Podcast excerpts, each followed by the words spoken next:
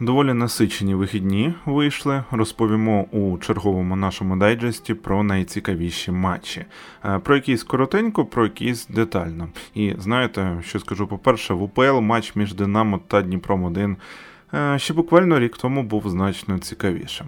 Інші особливо позиції не здали. Це все ж таки мене радує.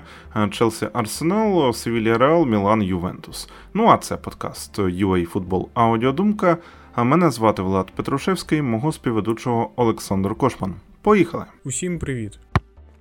Не треба бути якимось генієм, щоб зрозуміти, що сказав Максимов футболістам СК Дніпро 1 відразу після свого призначення головним тренером команди. Хлопці, спокійно, давайте розслабимося, видихнемо новий етап, будемо грати в нормальний футбол без екстраординарних наворотів та чогось складного. Вертикально більше б'ємо по воротах, воно так і є. Дніпро 1 перемагає в четвертому турі УПЛ поспіль, і знову він не пропускає. Тож, наче все працює працює, ну ще як працює, виходить. Ну і також не треба бути якимось генієм, щоб зрозуміти, що сказав Максимов вже безпосередньо перед матчем з київським Динамо. А про це говорив Філіпов в інтерв'ю після поєдинку. Самовіддача, бажання вони на першому місці. Дніпро 1 був мотивований, більш мотивований ніж Динамо, значно мотивований е, за Динамо. Ось ну відомо, що Максимов вміє класно заряджати свої команди на важливі поєдинки поєдинки. Ось е, що скажу, все таки сталося. Піхальонку такий вертикальний футбол в цілому дуже підходить, бо за кучера він якось вже забув, як треба сяяти на 100%. А знаєте, Дніпро один забив всього один гол, але його виявилося цілком достатньо, як на мене. Сирота, знаєте, він хоча б біг там під Філіпова в епізоді з забитим м'ячем, але чому Гуцуляка ніхто не зустрічав, на якого пішов далі пас, я не розумію. Якась а, пасивна оборона у Динамо була в тому моменті. Гуцуляку залишалося тільки плюс-мінус нормально влучити, він це і зробив. У Дніпра один шлях доволі зрозумілий. Вони стикнуться із проблемами у майбутньому. Ну, звичайно, коли простоти Максимова буде вже недостатньо в матчах проти автобусів, але то інша історія. Зараз все нормально і говоримо вже по факту. Щодо Динамо. От всі так говорили, у них стільки, мовляв, ігор в запасі, зараз почнеться, ну все, от прямо зараз вони наздоженуть суперників, будуть першими у таблиці. Слухайте. Вони зараз так відстануть, що не зможуть нікого наздогнати взагалі в цьому сезоні. І це вільне падіння киян, яке ми спостерігаємо вже скільки по-хорошому.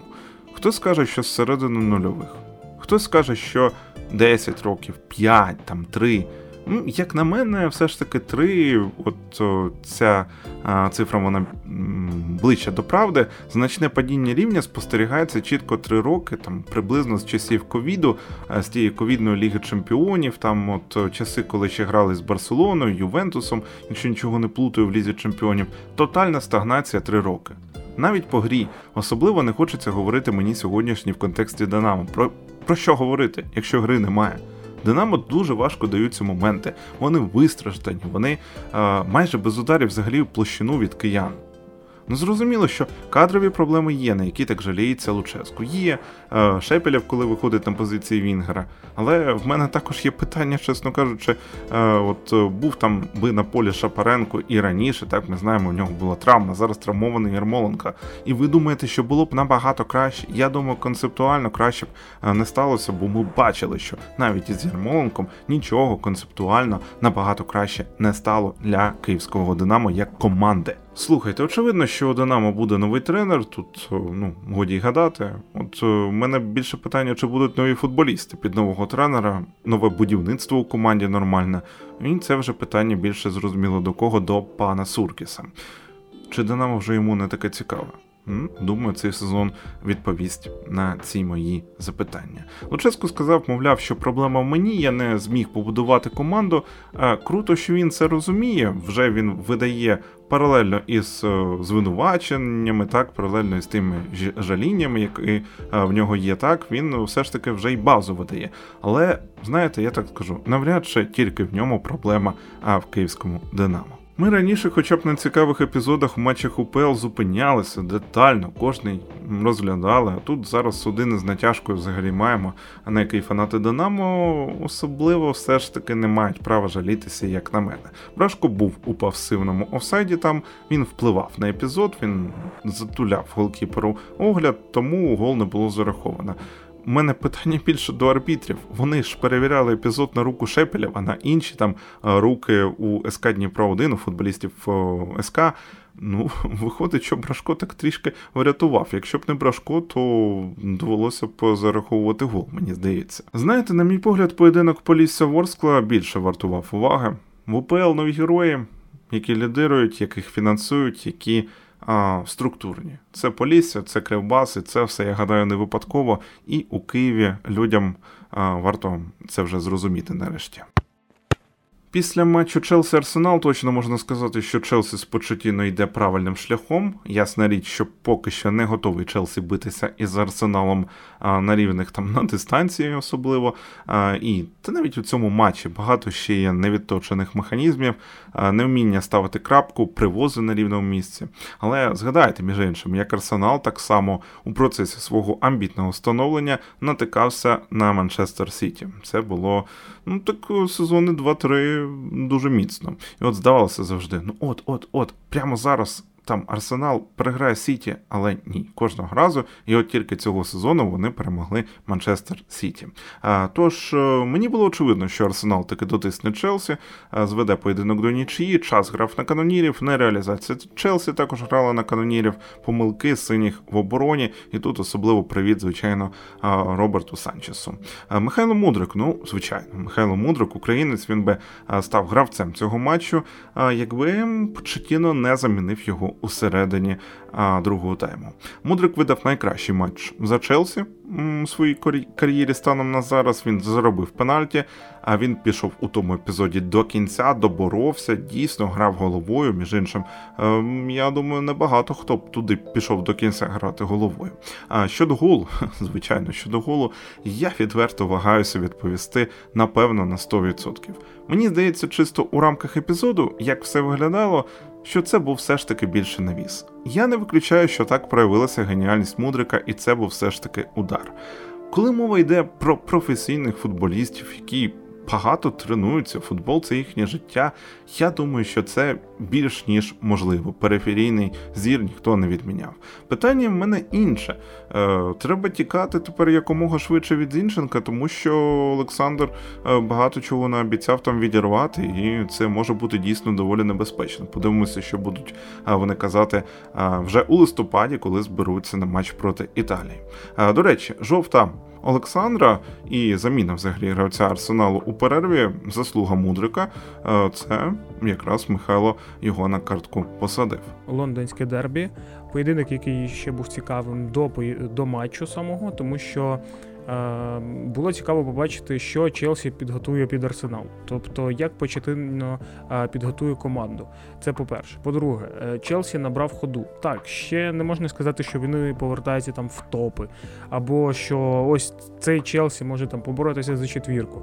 Але те, що вони виграли декілька поєдинків, це вже дає такий, ну мені здається, як план, такий антураж до того, що скоріш за все Челсі буде повертатися все ж таки до когорти проти лідерів.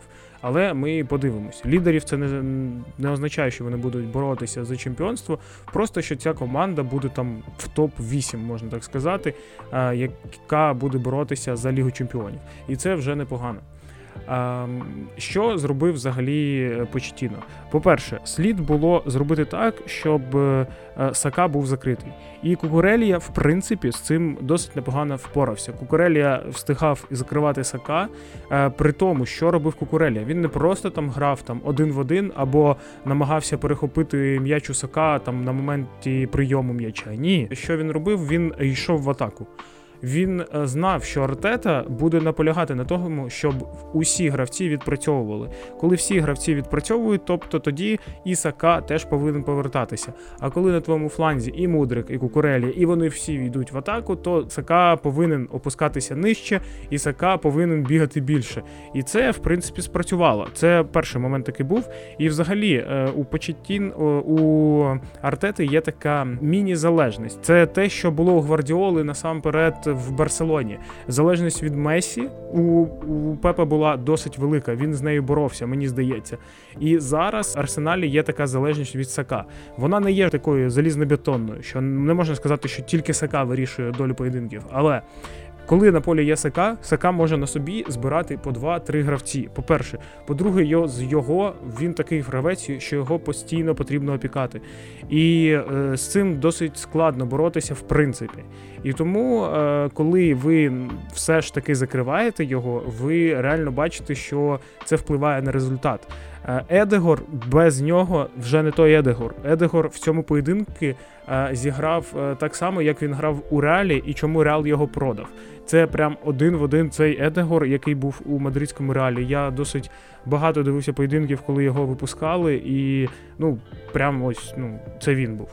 Неточні передачі, загострювання без е, якоїсь думки. Взагалі не зрозуміло, що ця людина робить на полі. Ось увесь цей букет був на полі. І ось тому, що закрили Сака, це спрацювало. По-перше. По-друге, е, центр поля. Центр поля був за Челсі. Е, що робив Галахер в цьому поєдинку, мені мене реально здивувало. Це напевно один з перших футболістів, е, про яких я досить багато казав, що у Галахера є ну, така своя стеля. Він не може там стрибнути вище. Але зараз ну я прям реально дуже сильно здивований. Галехер починає прогресувати вище своєї стелі. Тобто він не просто там хороший футболіст, він починає переходити до ну не топових, але реально класних класних футболістів настільки, що е, вони можуть закривати там, наприклад, Енцо. Тобто, ну Енцо сьогодні не було видно. Кейседа не було сьогодні видно. Галехер був краще. Він відпрацьовував як на оборону, так йшов до атаки. Реально класно видавав деякі передачі, і е, із-за того, що він опускався в, в в, трійку, тобто ось був Кейседо, був Фернандес, і він ще був третім. Е, це спрацьовувало так, що це був такий важель. Е, для того, щоб витіснути арсенал з центра поля. І це працювало. Особливо, якщо ми подивимось перший тайм, е, арсенал володів м'ячем, але він не знав, не знав, як створити взагалі моменти. Тобто е, не було такої зв'язки для того, щоб якось далі піти. Сака закритий, а що що робити, не зрозуміло взагалі. Вже намагався обігрувати там деяких футболістів Челсі, але це не особливо в нього виходило, тому проблеми були. І плюс до всього цього, е, взагалі, голи, які забивали там, забив Челсі, перші два голи. Перший гол, який забив Челсі, е, ну це 100% пенальті, як на мене. Е, але я погоджуюсь зі словами Террі, що такі пенальті вони жахливі для захисника. Чому? Тому що захисник нічого не може зробити в таких ситуаціях. Нічого. Він просто біжить і встріп... коли він біжить, він пригає. Коли він так робить, він е, ну руки не будуть по швам або внизу не будуть. Вони будуть так, як були, так як вийшло, якщо чесно. І тому цей пенальті він так, він стовідсотковий за законом. Але якщо ми подивимось е, об'єктивно з точки зору захисника, то це все ж таки такий пенальті, який не хочеться, щоб ставили е, у ворота, тому що ти не контролюєш це взагалі. І мені здається, все ж таки слід переглядати такі моменти якось по-іншому. Я не можу зараз запропонувати, як саме, але ну ось мені все ж таки трішки засаліба прикро. Але футбол є футбол. 1-0. І другий гол, який забив Мудрик. Я впевнений на 100% вже, е, що це він не бив. Е, можете напевно думати інакше, це ваше право. Але якщо ви подивитесь на Мудрика, що він робив? Мудрик дивиться на карний майданчик. Він дивиться, е, що нікого там нема. Потім він бачить ривок, ривок Стерлінга. І як тільки цей ривок відбувається, він його бачить і він подає. Він подає 100%, По-перше, ліва нога. Лівою ногою битий мудрик. Ну чесно, я в це не вірю. По-перше, по-друге, ривок, ривок Стерлінга, подача. точно було зроблено. По-третє, навіть при подачі в самому початку було видно, що Мудрик зрозумів, що м'яч звалився з ноги і що він якось не так летить. Але вже коли він зрозумів, що він летить кудись до воріт, він почав якось так аж е, ну, радіти і впевнено радіти. І це нормально. Тому класний гол, але все ж таки пощастило. Е, Мудрик взагалі провів класний поєдинок, тому що гол, е, плюс е, він заробив пенальті, взагалі питань ніяких до нього немає. Другий тайм, по-перше, заміни, які зробив зробив Артета, дали арсеналу такий шанс повернутись до гри. І це спрацювало. Це по-перше. По-друге, гол, який нібито привіз, е, привіз Санчес. Але, ну чесно, я передивився цей відрізок, і коли він віддавав передачу декілька разів, і я не впевнений, що Санчес винен. Тому що Енцо він якби був вільний, і на нього йшла передача.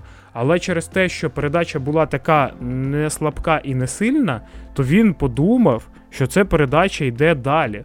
Тобто йде кудись туди, на Вінгера. І він це не зрозумів, і тому він за неї не зачепився. І як на мене, ну це досить спірний епізод, тому е, якось казати, що Санчес, якого ну я мені взагалі не подобається цей трансфер, і я взагалі не розумію його е, в Челсі, і я не вважаю, що він сильний кіпер. Але все одно він провів непоганий поєдинок. По-перше, а по-друге, ну це ця передача не була його провина стовідсоткова, як мінімум. А як максимум, взагалі, це провина Енцо, який не зробив крок і не прийняв м'яч, який мав приймати. Ну і е, вже просто можна сказати, і пощастило трішечки, що Райс е, в дотик так пробив. Тому що якщо ви подивитесь знов ж таки е, цей момент, цей гол, то ви подив... то ви побачите, що Райс попав ну майже в стійку вліву. Е, і від неї м'яч пішов до воріт. Тобто там прям кут-кут. Ну, пощастило, чесно. Теж. А, Але ну так, спорний епізод. І напевно Санчесу Санчес повинен був після цього бігти до воріт, чого він не зробив. В цьому його помилка точно є. В передачі я не впевнений. Ну і другий гол, який пропустив Челсі, вже цей гол, можна так сказати, е, спрацювало те, що коли ти увесь поєдинок опікаєш майже ідеально все. Але один раз помиляєшся, тебе просто накажуть і дуже сильно. Е, що відбулося? Сака обіграв нарешті, можна так сказати, кукурелью. Він. Е, зробив передачу, зробив реально класну передачу. Е, зробив класну передачу на кого? Є такий футболіст, який завжди забиває в топових поєдинках. І це Тросард. Тросард вийшов, він реально вийшов, він відразу включився в гру. І це був єдиний епізод, коли Густо просто не встиг. Єдиний епізод в поєдинку. І єдиний епізод, коли Сака дали реально е, пройти і подати. Все, два моменти, два рази дали, там і там гол. Питань ніяких немає. Але що можна зробити, який висновок з цього поєдинку взагалі? Челсі був ближче до перемоги, це факт. Челсі грав краще для того, щоб виграти. Це теж факт. Грав чи грав Челсі краще в якийсь комбінаційний футбол? Ну, напевно, що ні. Але тактика, яка була у Челсі на цей поєдинок, вона була правильна. Е, Челсі виглядав краще, і Челсі, скоріш за все, повинен був перемогти. Не пощастило, так, але все одно Челсі на правильному шляху, і зараз для Челсі все класно. Наступний поєдинок, про який ми поговоримо, це центральний лалізі, е, поєдинок між Севілією та Реалом. Матч, який, е, в принципі, я не можу сказати, що супер цікавий був, е, навіть з точки зору вивіски. Але е, тут слід зазначати те, що Реал в наступному поєдинку грає Ель Класіко з Барселоною. Це по-перше. Е, по-друге, реалу не дуже зараз потрібно втрачати очки. Тому що якщо Реал почне їх втрачати, це вже буде ось до кінця сезону так само. Поки вони можуть набирати, їм слід набирати. Особливо це те, що стосується Ла Ліги, е, це навіть таке постійно можна сказати. З реалом відбувається, що вони їм досить тяжко набирати очки е, там матч за матчем. Тобто зіграти один класний матч взагалі без питань. Зіграти там на кубок щось, окей. А ось зіграти в Лалізі так, щоб перемогти, так, щоб набирати очки, їм все ж таки досить складно. Але перейдемо найголовніше такий епізод, який для мене до сих пір є такою загадкою. Це м'яч, який забив Белінгем. Що відбулося? Рюдігер е, біля свого карного ще майданчика вибиває м'яч вперед. якщо я не помиляюсь, він після того, як вибив м'яч, е, попадає кампусу там ногою кудись там або в тулуб, або в ногу. Ну, тобто е, він попадає так, і там футболіст вже атаки Севільї падає і лежить. Суддя все це бачить, все бачить. Він показує вставай. Він прямо реально показує вставай. Тобто він натякає продовжувати гру. Тобто він не свистить, нічого. Він показує вставай. І повертається вже дивитись, як розвивається атака. Потім, скоріш за все, йому піддають підказку, що там, напевно, було порушення. Але ти вже бачиш, що атака йде. Ти повернувся вже туди, ти бачиш, атака йде. Навіщо ти свистиш? Вже йде атака, вже не можна свистіти. Це вже атака. Ну ніколи не можна такого робити. Коли йде атака на інші ворота, то слід її дограти, а вже потім просвистіти, там сказати, щоб підійшли е, там медперсонал або ще хтось, або просто підійти до, до гравця та спитати, що з ним. Ну тобто, це нормальна така ситуація. Але арбітр цього не робить. Він просто в якийсь момент вирішує, що потрібно зупинити гру, але атака йде. Йде контратака. Йде там атака десь 4 в 4. Ну це дуже небезпечний момент. І після цього моменту всі гравці дограють всі, крім один Вінісіус, якщо я не помиляюсь, побачив, що гру зупинили. Один з усіх е, гравців, які були в атаці, були в захисті. Тобто один гравець з усіх помітив це, а всі інші продовжували грати і забивають гол. Ну як? Чому ти тоді взагалі його відміняєш? Чому ти взагалі свистів? Ти ж розумієш, я я впевнений, що він зрозумів, що він зробив, тільки коли вже м'яч був у сітці. Тому що не можна було зупиняти тоді гру. Це чистий м'яч. Не можна зупиняти цю гру, тому що він показав футболісту вставай. Там не було якогось жорсткого зіткнення, коли слід там негайно свистіти, або там футболіст непритомний, або ще щось таке. Ні. Ти бачив момент, ти сказав, грайте. Все, я чесно не розумію, е, чому арбітр прийняв таке рішення. Воно досить дивне. І цей гол, як на мене, є легітимним на 100%. І не слід було просто зупиняти гру. І все. Але питань до арбітра, як на мене, ось по цьому епізоді дуже багато. По всім іншим епізодам все ідеально. Реально, відсудив класно. Питань ну майже немає, крім цього епізоду. Чому так відбулось, я, чесно кажучи, не знаю. Тим паче, наскільки я знаю, в Лалізі, в ну, майже в одній цій лізі, якщо я знову ж таки не помиляюсь, е, є таке правило, що якщо ви е, якщо ви робите фол, е, коли ви вже не граєте в м'яч, то це не є фолом. Тобто, якщо ви граєте жорстко проти футболіста, в якого вже немає м'яча, це не є фолом. І про це колись казав навіть Серхіо Рамос, що він знає це правило, і тому він грає жорстко, тому що е, це його захищає. І ось тут епізод, ну, такий самий. Взагалі-то. Тому що ти не граєш е, там грубо або ще якось. Ти взагалі був на м'ячі, а Рюдігер був на м'ячі. Він грає, все нормально, проблем ніяких не повинно бути. Е, що відбувається далі? В принципі, Реал контролював гру, але не без провалів. У Реала були такі провали, коли провалювався або Карвахаль, або там навіть крос провалювався в центральній зоні. І Севіля контратакувала. Але в принципі, якщо ми подивимось по цифрам, то Реал е, атакував більше, атакував е, якось більш яскраво, скільки тільки моментів було у Родріго який момент не реалізував е, Вінісіус. Ну тобто моменти реально були, які ну слід використовувати прям 100%. Але коли твої футболісти атаки не забивають, то будь готовий, що тобі заб'ють. І так відбулось. На жаль, забив Алаба у свої ворота. Але атака Севільї була, була непоганою і була не перша, яка була з флангу. І тут е, які питання? Питання можуть бути тільки до футболістів атаки, які не забили ну, 4 моменти 100% майже, які повинні були забивати. Тому Севілля забила 1-0.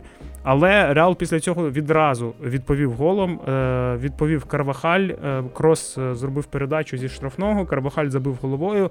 Все нібито круто, але знову ж таки, ми повертаємось до того, що Реал не забив багато моментів. Це по-перше, плюс помилка судді, як на мене. Тобто цей поєдинок, скоріш за все, Реал повинен був вигравати. Але ось такі поєдинки це найголовніша проблема Реалу, що вони не можуть витіскати випускати максимум з таких поєдинків і не забирати три очки, що якраз таки може робити Барселона. Поки що вона там йде не дуже добре, але все одно подивимося, що буде далі. Реал, е, чим далі буде Ліга Чемпіонів, вже там одна восьма, тобто вже восень, е, навесні, то Реал буде на Ла Лігу більш е, так недбало відноситись до неї. А ось до Ліги Чемпіонів більш так сильно можна сказати, і ставити в пріоритети ці е, ці матчі. Подивимося, що буде. Е, Мені здається, що Реалу Реал не повинен був втрачати тут очки, і Реал повинен більш сконцентровано йти Е, до того, щоб завойовувати такі трофеї, як Ла Ліга в чемпіонаті. Що стосується Севілії, то непоганий поєдинок, в принципі. Я би відмічав Рамоса і Гуделя. Реально дуже крутий поєдинок від них, тому що центр захисту був ну майже 100% надійний. Плюс Навас, який взагалі Вінісіусу майже не дав створити моменти. Там був ну реально в нього один момент, і у Родріго три. Але так, Навас просто зжер Вінісіуса і не дав йому нічого створити, не де вбігти. Тобто зіграв ну майже топово. Е, тому для Севілії після зміни тренера це реально класний поєдинок. І навіть у себе вдома просто зіграти в нічию з мадридським реалом це досить непоганий результат. Мілан Юве 0-1. Так хотілося, чесно кажучи, багато чого сказати про цей матч, але щось я дивлюся на свої тези, яких в мене тут дві, не знаю. І бачу, що багато чого сказати не вийде. Звичайно, це не СК Дніпро 1 Динамо, все більш жваво було, проте вилучення Чау під кінець першого тайму остаточно вбило інтригу на другий тайм. Е, Червона справедливо обійняв Мойзе Кіна, завалив його на газон. Тут 100% goodbye. Е, Мілан до вилучення, мені здається, все ж таки переважав свого суперника, більш таким комбінаційним був, мав декілька гарних моментів. Ну а далі, далі що? Юве вже чисто свого методично досяг. Хоча я легко уявляю, що цей матч легко, дуже легко міг закінчитися 0-0, між іншим. От позиційні атаки туринців, володіння їх, е, це не було щось небезпечне для Россонері. І тут е, Макс Алегрі, чому я не здивований? Скажи, м? Я не здивований. А так, е, Локателя м'яч ткнув, рикошет, снаряд у сітці пощастило. Отакий матч лідерів у серії А. Інтер на цьому фоні значно цікавіше виглядає, лідерує у турнірній таблиці. Бік Наполі, який здав, вже особливо ніхто не дивиться. Від тієї команди, яка вигравала Скудетто, нічого особливо не залишилося, і тут треба питати, що таке у Руді Гарсії. Це був подкаст UA Football Аудіодумка. Ми дякуємо вам за прослуховування. Нагадуємо, що ваші коментарі, питання, лайки, дзвіночки, пропозиції це все за замовчуванням. І, звичайно, також ваша підписка, де вам зручно нас слухати, там і слухаєте. Якщо користуєтеся Apple подкастами чи чимось подібним, та де можна щось протиснути догори, 5 зірочок лупити, залишити відгук, то обов'язково це робіть. Друзі, я нагадаю, що ми маємо змогу зараз дивитися футбол завдяки Збройним силам України. Тож допомагайте нашій армії, не забувайте підтримувати її донатами. Посилання є у закріпленій новині на нашому сайті або в описі до подкасту, тут як завжди. Не потрапляйте в положення поза грою та заряджайте людей навколо як Юрій Максимов. До нових зустрічей!